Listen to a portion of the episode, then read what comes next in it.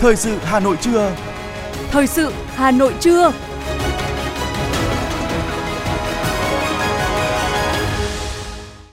Lê Thông và Thúy Hằng xin được đồng hành cùng quý vị và các bạn trong 30 phút của chương trình Thời sự trưa nay, thứ ba ngày 24 tháng 1 năm 2023, tức ngày mùng 3 Tết Quý Mão. Những nội dung chính sẽ được đề cập đến trong chương trình. Thưa quý vị và các bạn, bên cạnh tục lì xì, tục sông đất hay tục khai bút đầu năm, người Việt còn có thói quen xin chữ vào những ngày đầu tiên của Tết Nguyên đán truyền thống. Thói quen xin chữ gắn liền với cho chữ không chỉ mang lại nhiều ý nghĩa văn hóa, xin chữ còn thể hiện những bài học giáo dục sâu sắc đằng sau. Tục xin chữ mang một ý nghĩa quan trọng chính là sự trọng chữ nghĩa. Xin chữ đầu năm chính là mong muốn của cả người xin và người cho về một năm mới toàn điều hạnh phúc, may mắn, bình an. Đầu xuân năm mới, mời quý vị các bạn cùng đến với phố Ông Đồ ở Văn Miếu để cùng tìm hiểu về nét đẹp văn hóa này. Vui xuân đón Tết ở mỗi địa phương lại mang một nét đẹp văn hóa riêng. Hà Nội, nơi hội tụ và chất lọc tinh hoa của mọi miền quê cũng có cách đón Tết rất tinh tế mà chương trình thời sự hôm nay muốn giới thiệu đến quý vị và các bạn. Trải qua nhiều khó khăn trong năm 2022, thị trường bất động sản năm 2023 được dự đoán như thế nào? Mời quý vị và các bạn cùng tìm hiểu qua phóng sự trong phần cuối của chương trình. Còn sau đây là nội dung chi tiết.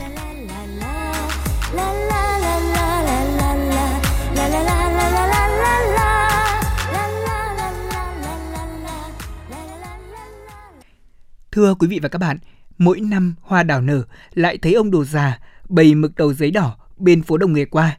Những câu thơ ấy của nhà thơ Vũ Đình Liên mỗi lần đọc lại nhắc cho ta nhớ tới một nét đẹp truyền thống của ông cha, tục xin chữ ngày xuân. Nhiều năm nay, người Hà Nội quen với cái tên gọi phố ông Đồ, phố Văn Miếu mỗi dịp Tết đến xuân về.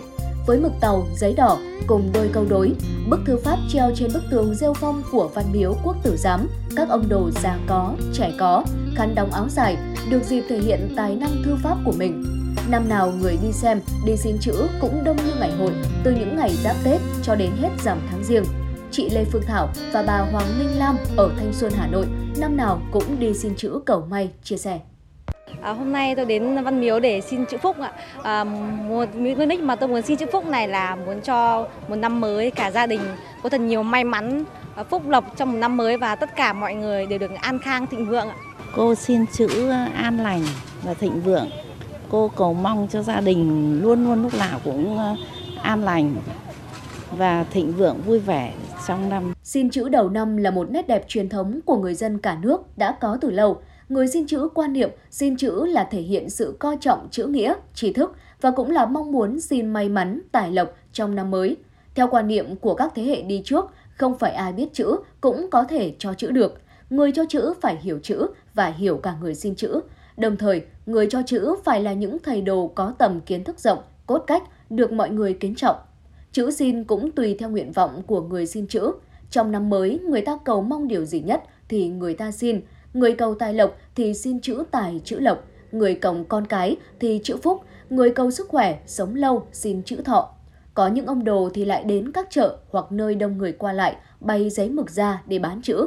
Những ông đồ chữ đẹp được mọi người chú ý rất nhiều, mỗi chữ cũng chẳng đáng bao nhiêu tiền nên ai cũng muốn mua cho mình một vài chữ. Và sắc đỏ của giấy, mùi thơm của mực cũng làm cho ngày Tết thêm màu sắc và hương vị. Ngoài cầu may mắn, người ta còn muốn xin cái đức độ, tài năng của ông Đồ, lấy chữ để gian mình. Thầy đồ Trần Quốc Trí, câu lạc bộ thư pháp Việt Nam chia sẻ. Về tục ờ, xin chữ và cho chữ đầu xuân của người Việt thì có từ rất lâu mà cũng không rõ là từ bao giờ. Với một cái mong muốn của những người xin chữ trong một năm mới thì họ muốn mang lại cho gia đình mình những điều tốt lành. Ví dụ như là gia đình hòa thuận, hạnh phúc, làm ăn phát đạt, con cháu đều hề, các cụ công các bà sống lâu và đặc biệt các cháu nhỏ thì ngoan và học giỏi. Thế đây là mong muốn của tất cả mọi người như vậy. Thế chính vì vậy thì khi đi xin chữ thì tâm niệm của người xin chữ bao giờ cũng vì với mong muốn như vậy thì họ khi gặp cái người cho chữ thì họ cũng đề ra mong muốn của mình. Trên cơ sở mong muốn đó thì người cho chữ là sẽ chọn những chữ phù hợp với người đó để mà tặng chữ đấy về mặt là tư tưởng và tâm linh. Trong không khí nô nức của mùa xuân, phố ông đồ bên cạnh Văn Miếu cũng đang rộn ràng những nét thư pháp tài hoa. Ngoài các ông đồ già, áo the khăn xếp là các ông đồ trẻ bụi bặm với quần jeans, áo thun hay lịch lãm trong các bộ vest. tuổi trẻ đến với thư pháp chủ yếu bởi sức hút nghệ thuật tài hoa và phóng túng của bộ môn này. Không chỉ thấu đạt những chuẩn tắc trong thư pháp, họ còn định hình được phong cách riêng của mình, thể hiện sự phóng túng trong ý tưởng, cẩn trọng trong việc bồi giấy chọn bút. Thầy đồ trẻ Lê Huy Hoàng cho chữ trên phố Văn Miếu chia sẻ. Đa số người dân thì họ vẫn luôn luôn có cái hình ảnh một ông đồ già bày mực tàu giấy đỏ và có thể là họ sẽ cảm thấy rằng là xin chữ những người già thì vừa không chỉ là xin chữ có thể là vừa là xin phúc đức của họ khi mà đã làm một công việc mà ít nhiều gắn liền với nghệ thuật có thể là không mọi người dân không đặt quá nặng nề về vấn đề nghệ thuật thư pháp và cũng không phải ai đến xin chữ cũng hiểu biết ừ, có cái kiến thức về nghệ thuật thư pháp.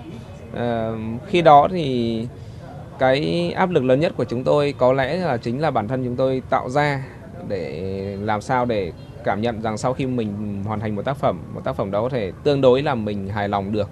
Và đó thì là một áp lực thường xuyên chứ không chỉ có việc là viết trước mặt mọi người hay viết để tặng ai cả. Xuân đang rộn ràng gõ cửa phố phường, người người lại rủ nhau đi xin chữ cầu lộc, cầu tài, cầu may mắn. Và ông đồ như một biểu tượng bất diệt của sức sống văn hóa ngàn đời, đưa người ta trở về với nét phong tục xưa, cái Tết xưa ấm cúng.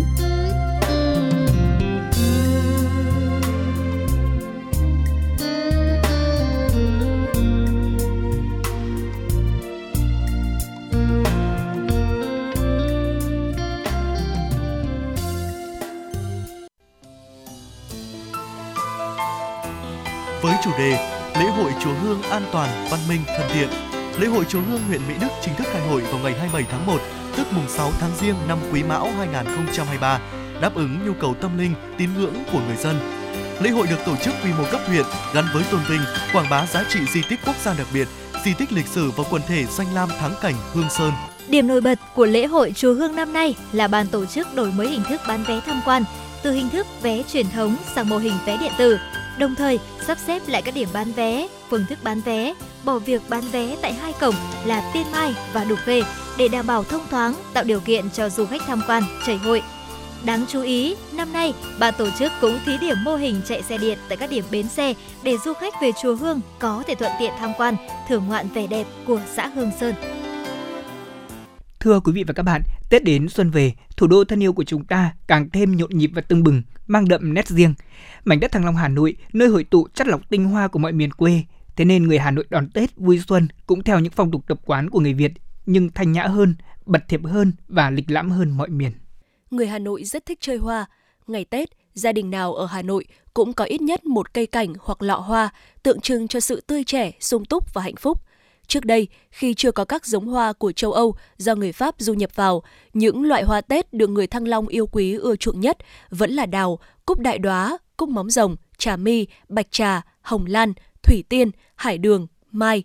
Người mua hoa, chơi hoa rất kỹ tính trong việc chọn dáng hoa, thế hoa và cây cảnh. Bố cục hoa, nụ lộc trên cành hoa, cây cảnh sao cho đẹp, lại phải chọn bình hoa, góc phòng sao cho phù hợp với hoa – các nhà nho và kẻ sĩ lại càng chú ý nhiều đến dáng và thế cây hoặc loài hoa thể hiện cốt cách thanh cao. Đúng mồng một Tết, có được giỏ phong lan hoặc nhành mai hoặc thủy tiên khai hoa thì không gì quý bằng. Tuy nhiên, đào Nhật Tân vẫn chiếm vị trí độc đáo trong các loài hoa Tết đất Thăng Long. Ngày Tết có thể thiếu các loài hoa khác, nhưng không thể thiếu cây quất hay cành đào thắm hồng với hàng trăm nụ hoa như những chiếc đèn lồng bé tí xíu, điểm trồi lộc xanh non. Anh Nguyễn Văn Tuấn, người chơi đào, chia sẻ. Thú chơi đào và chơi quất thì có rất nhiều uh, cái thú chơi khác nhau. Tuy nhiên là người nhiều tiền thì có thể là mua những cành đào to, cây quất to đẹp và người ít tiền thì có thể mua cành đào nhỏ, cây quất nhỏ. Nhưng mà với tôi thì tôi nghĩ rằng là Ờ, vẻ đẹp của nó thì nó phải nằm ở trong cái giá trị mà cho dù nhỏ nhưng nó vẫn mang được cái vẻ đẹp mà một cái sắc xuân từ trước đây tôi đi mua quất thì tôi thường hay mua những cây quất nó vẫn đảm bảo cái gọi là uh, có màu xanh có quả xanh quả chín có hoa tươi thường gọi ngày xưa là quất tứ quý Người Hà Nội vốn chuộng hình thức nên mâm lễ ngày Tết được bày biện khéo và đẹp mắt. Mâm cỗ Tết không chỉ ngon, bổ mà còn được ăn cả bằng mắt. Mâm cỗ ngày Tết không thể thiếu món giò, đặc biệt món giò chả ước lệ lâu nay luôn chiếm ưu thế trong mâm cỗ ngày Tết của người Hà Nội.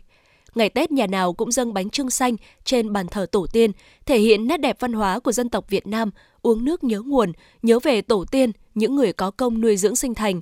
chị Nguyễn Thị Hồng chia sẻ.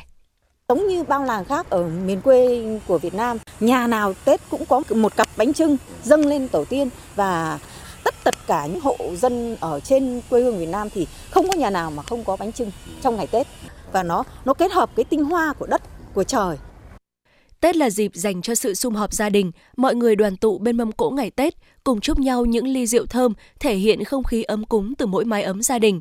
Cùng với thú chơi hoa, ẩm thực của người Hà Nội trong những ngày Tết cũng có những nét độc đáo riêng, thể hiện được hết nét tinh túy văn hóa của người Hà Thành.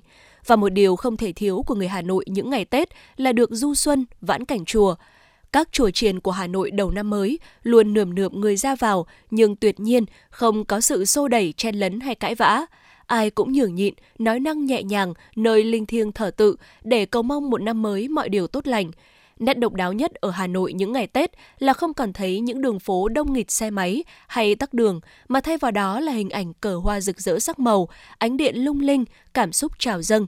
Bà Vũ Thị Vinh, một người dân quận Thanh Xuân, chia sẻ. Cái ngày ờ, Tết cổ truyền của Việt Nam nó rất là đặc biệt. Nó là cái ngày mà để coi như là gặp gỡ của gia đình, của họ hàng. Mà đối với Hà Nội thì nó lại là cái thành phố mà cổ kính cho nên là cái cái cái cái suy nghĩ về cái ngày Tết nó rất là đặc biệt đối với mỗi người dân của thủ đô Hà Nội và tôi thì trong lòng mình rất là xốn thang và cũng chỉ mong rằng là à, năm nào ở Hà Nội mình cũng phát triển. Vui xuân đón Tết thể hiện bản sắc văn hóa của người Việt, song Tết của người Hà Nội mang những nét độc đáo riêng, thể hiện những tinh hoa văn hóa của mảnh đất ngàn năm văn hiến.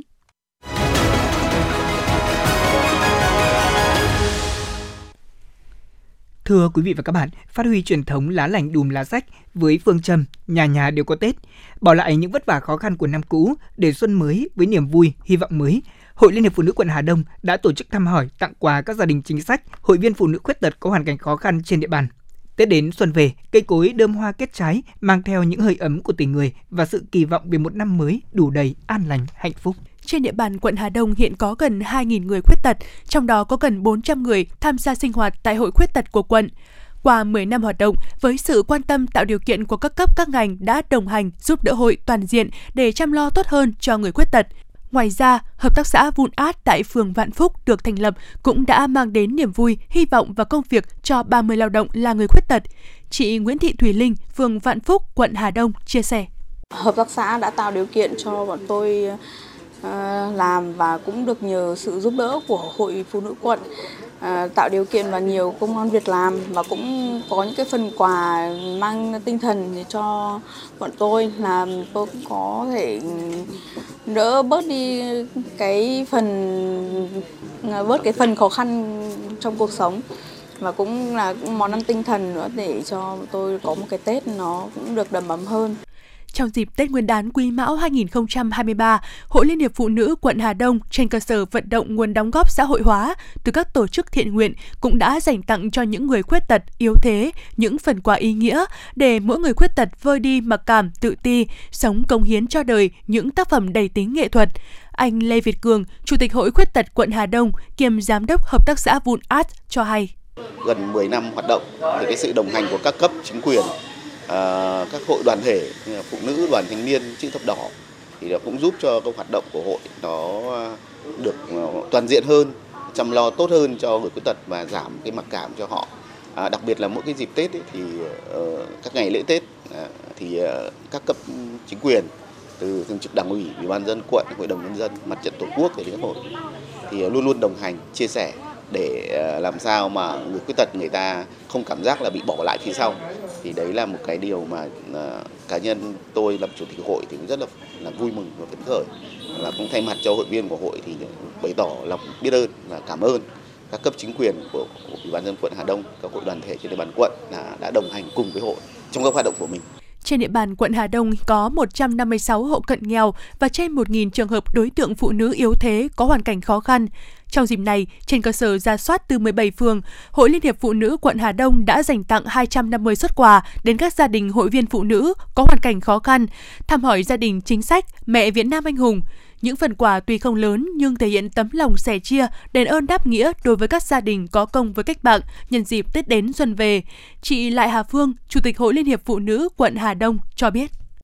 Và đối với hội phụ nữ thì chúng tôi cũng đã kêu gọi các nguồn lực xã hội hóa để cùng đồng hành, sẻ chia, để cùng với ờ, các tấm lòng hảo tâm, các nhà thiện nguyện và các nhóm từ thiện trên địa bàn quận của hội phụ nữ để tham gia ủng hộ và chia sẻ những cái tình cảm nhân dịp Tết đến xuân về đối với uh, những trường hợp khó khăn và để đảm bảo mọi người mọi nhà đều vui xuân đón Tết an toàn vui vẻ và để cùng chung với những cái quà của uh, quận ủy ban quận và các ban ngành đoàn thể của quận để chăm lo cho các đối tượng trên địa bàn quận Hà Đông để được đảm bảo vui xuân đón Tết.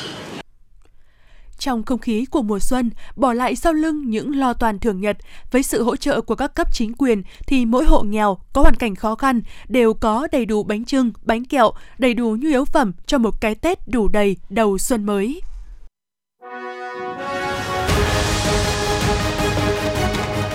Thời sự Hà Nội, nhanh, chính xác, tương tác cao.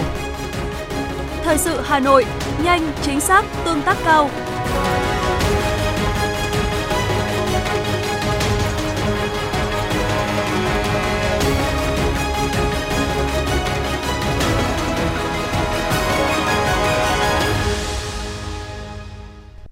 Mời quý vị và các bạn cùng nghe tiếp phần tin. Báo cáo từ Tổng cục Thuế cho biết, tổng thu ngân sách nhà nước do cơ quan thuế quản lý đạt 1,515 triệu tỷ đồng. Con số này vượt xa dự toán được Quốc hội giao là 1,174 triệu tỷ đồng. Đáng chú ý, tiền thuế thu năm 2022 bằng 112,6% so với cùng kỳ của năm 2021. Và đáng chú ý, trong số hơn 1,5 triệu tỷ đồng tiền thuế thu năm 2022, có 78.030 tỷ đồng từ thu dầu thô. Sang năm 2023, Quốc hội, Chính phủ giao dự toán thu ngân sách cho cơ quan thuế là 1,373 triệu tỷ đồng, trong đó thu dầu thô là 42.000 tỷ, thu nội địa là 1,331 triệu tỷ đồng. Phát triển tối thiểu 30 điểm giới thiệu bán sản phẩm ô cốp là một trong ba nhóm mục tiêu nêu trong kế hoạch số 09 của Ủy ban nhân dân thành phố Hà Nội về triển khai thực hiện chương trình mỗi xã một sản phẩm ô cốp năm 2023. Theo đó, thành phố sẽ triển khai tối thiểu một trung tâm thiết kế sáng tạo, giới thiệu quảng bá và bán sản phẩm ô cốp là nghề gắn với du lịch, tổ chức đánh giá phân hạng các sản phẩm đăng ký tham gia chương trình ô cốp cấp thành phố theo đúng quy định. Phần đầu có khoảng 400 sản phẩm đạt từ 3 sao trở lên và 10 sản phẩm tiềm năng 5 sao tham gia đánh giá phân hạng sản phẩm cấp quốc gia. Ngoài ra, thành phố sẽ thực hiện và hoàn thành các mục tiêu đề ra của chương trình ô cốp đến năm 2025 của thành phố và trung ương. Bộ Giáo dục Đào tạo vừa công bố dự thảo thông tư sửa đổi, bổ sung một số điều của quy chế thi tốt nghiệp trung học phổ thông năm nay. Trong đó, dự thảo chỉ cho phép thí sinh mang vào phòng thi bút viết, bút chì, compa, tẩy, thước kẻ, thước tính, máy tính bỏ túi không có chức năng soạn thảo văn bản cùng Atlas địa lý Việt Nam khi thi môn địa lý. Như vậy so với quy chế trước đây, thí sinh không còn được mang các loại máy ghi âm ghi hình dù chỉ có chức năng ghi thông tin, không thể nghe, xem hay là truyền tín hiệu, điều quy định hiện hành cho phép. Thay đổi đáng chú ý đó là dự thảo quy định thí sinh được đăng ký dự thi trực tuyến bên cạnh việc đăng ký thi trực tiếp như trước tại trường phổ thông nơi đang học lớp 12. Trước tình hình thực tế của việc triển khai chương trình giáo dục phổ thông năm 2018 cấp trung học phổ thông đối với lớp 10, Bộ Giáo dục và Đào tạo ban hành hướng dẫn tạm thời việc chuyển đổi môn học lựa chọn cụm chuyên đề học tập.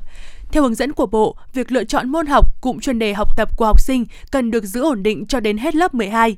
Trong trường hợp đặc biệt, học sinh có nguyện vọng chuyển đổi môn học lựa chọn cụm chuyên đề học tập thì việc chuyển đổi được thực hiện vào cuối năm học để bảo đảm thực hiện kế hoạch giáo dục của nhà trường, quy định về kiểm tra, đánh giá và thời gian để học sinh bổ sung kiến thức, kỹ năng. Bộ Công an đang lấy ý kiến dự thảo luật căn cước công dân sửa đổi. Điểm mới đáng chú ý của dự thảo lần này là việc nêu những trường hợp công dân được cấp thẻ căn cước công dân. Theo đó, đối với người từ đủ 14 tuổi trở lên, trình tự thủ tục cấp cơ bản không thay đổi và sẽ bắt buộc cấp căn cước công dân. Đối với công dân là trẻ em dưới 6 tuổi nhưng chưa đăng ký khai sinh thì sẽ thực hiện cấp thẻ căn cước đồng thời khi đăng ký khai sinh.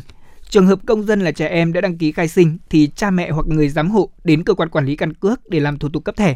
Tuy nhiên, trẻ dưới 6 tuổi thì không thu nhận thông tin sinh chắc học.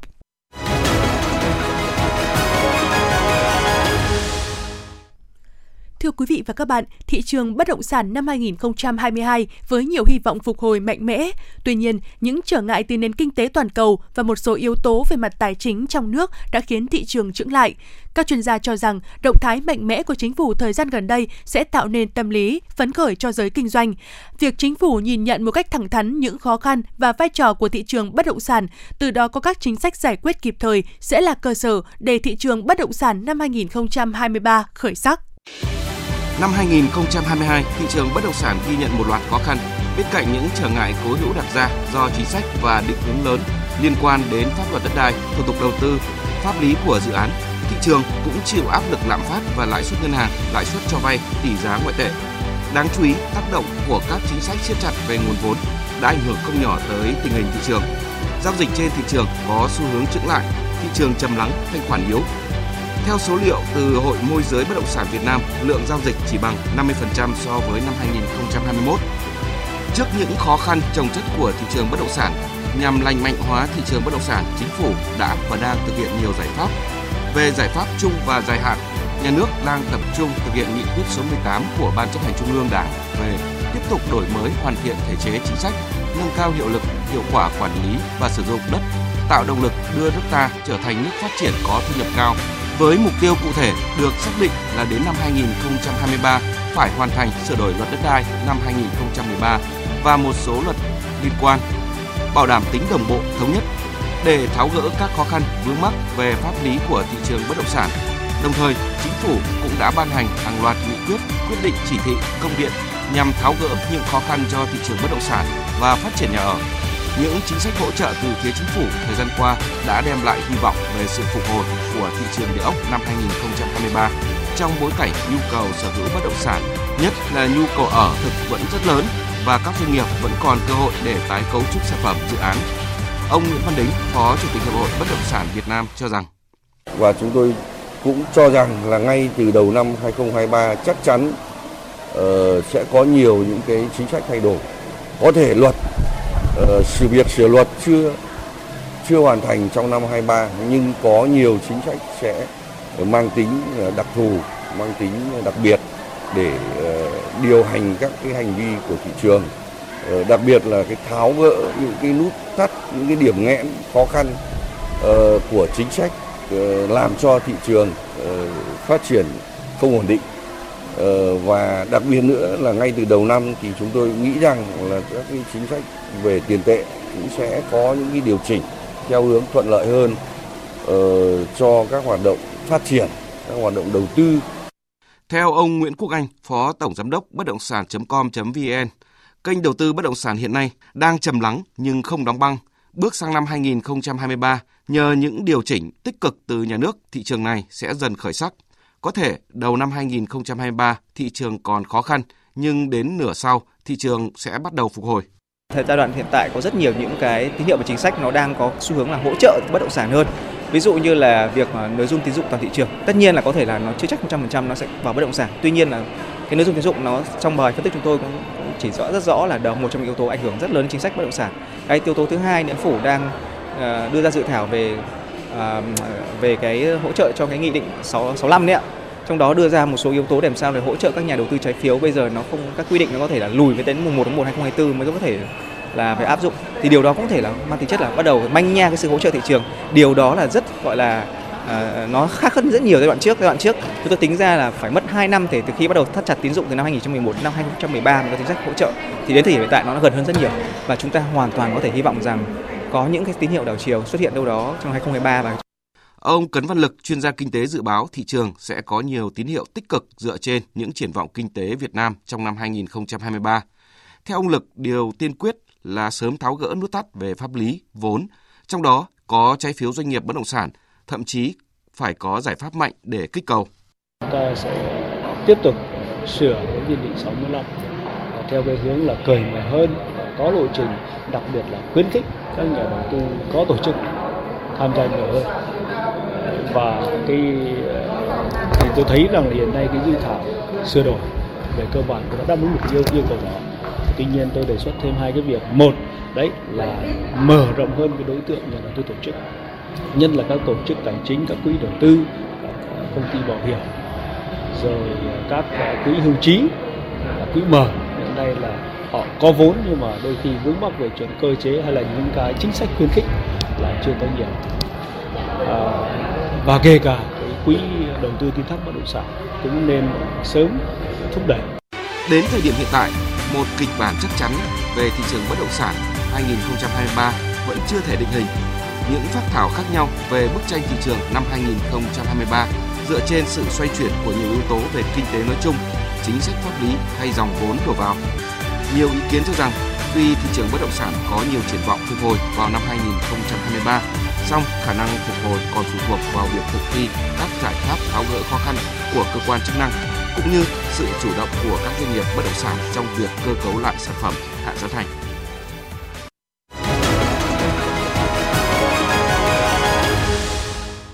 Xin được chuyển sang phần tin thế giới. Cuộc khủng hoảng chi phí sinh hoạt do chiến tranh Ukraine, khủng hoảng năng lượng, lạm phát gia tăng và đại dịch COVID-19 đã trở thành những mối lo ngại lớn nhất đối với các công dân của Liên minh châu Âu.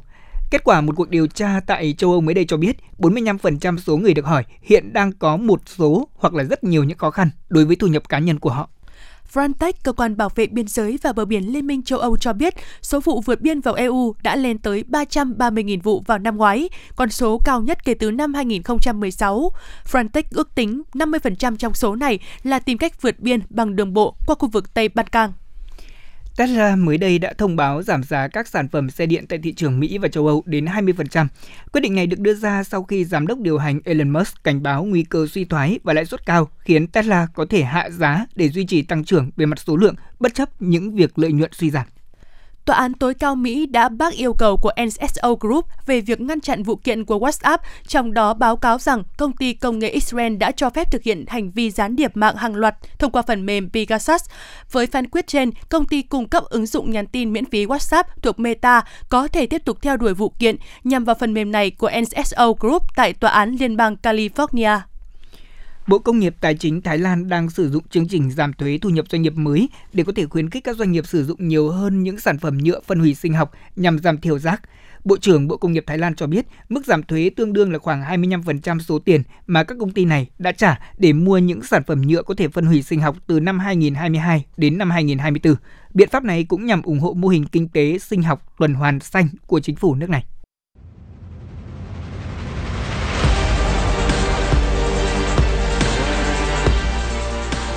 Bản tin thể thao.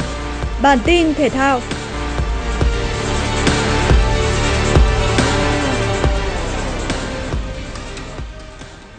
Công ty cổ phần bóng đá chuyên nghiệp Việt Nam VPF đã đưa ra thông báo về dự thảo điều lệ giải bóng đá vô địch quốc gia 2023. Theo đó, các đội bóng tham dự phải đáp ứng đủ các tiêu chí theo quy định của quy chế bóng đá chuyên nghiệp hiện hành, được Liên đoàn bóng đá Việt Nam cấp phép tham dự giải bóng đá vô địch quốc gia năm 2023. V-League mùa giải mới sẽ có 14 câu lạc bộ tham dự, gồm Bình Dương, Công an Nhân dân, Nam Định, Thanh Hóa, Đà Nẵng, Khánh Hòa, Hà Nội, Sông Lam Nghệ An, Hải Phòng, câu lạc bộ Thành phố Hồ Chí Minh, Hoàng Anh Gia Lai, Bình Định, Hồng Lĩnh Hà Tĩnh và Viettel. Về phương thức thi đấu tại mùa giải mới, các câu lạc bộ sẽ thi đấu hai giai đoạn. Ở giai đoạn 1, 14 đội bóng thi đấu theo thể thức vòng tròn một lượt tính điểm, xếp hạng. Căn cứ vào thứ hạng của các câu lạc bộ sau khi kết thúc giai đoạn 1 để tiến hành phân nhóm A và B. Nhóm A sẽ bao gồm 8 đội, có vị trí xếp hạng từ 1 đến 8. Nhóm B bao gồm 6 đội còn lại, tương ứng vị trí từ 9 đến 14. Sang giai đoạn 2, các đội bóng trong từng nhóm sẽ thi đấu theo vòng tròn một lượt tính điểm xếp hạng để xác định thứ hạng cuối cùng tại mùa giải. Số điểm câu lạc bộ đạt được tại giai đoạn 1 sẽ được tính vào tổng điểm xếp hạng của câu lạc bộ khi thi đấu ở giai đoạn 2 và xếp hạng toàn giải đối với cả nhóm A và nhóm B. Kết thúc mùa giải, câu lạc bộ xếp hạng nhất của nhóm A là câu lạc bộ vô địch. Tiếp đến là câu lạc bộ hạng nhì, hạng 3 và tuần tự cho đến hạng 8. Câu lạc bộ xếp hạng nhất của nhóm B là câu lạc bộ xếp thứ 9. Tương tự như vậy, đội bóng xếp thứ 14 sẽ phải xuống thi đấu tại giải hạng nhất quốc gia mùa giải 2023-2024.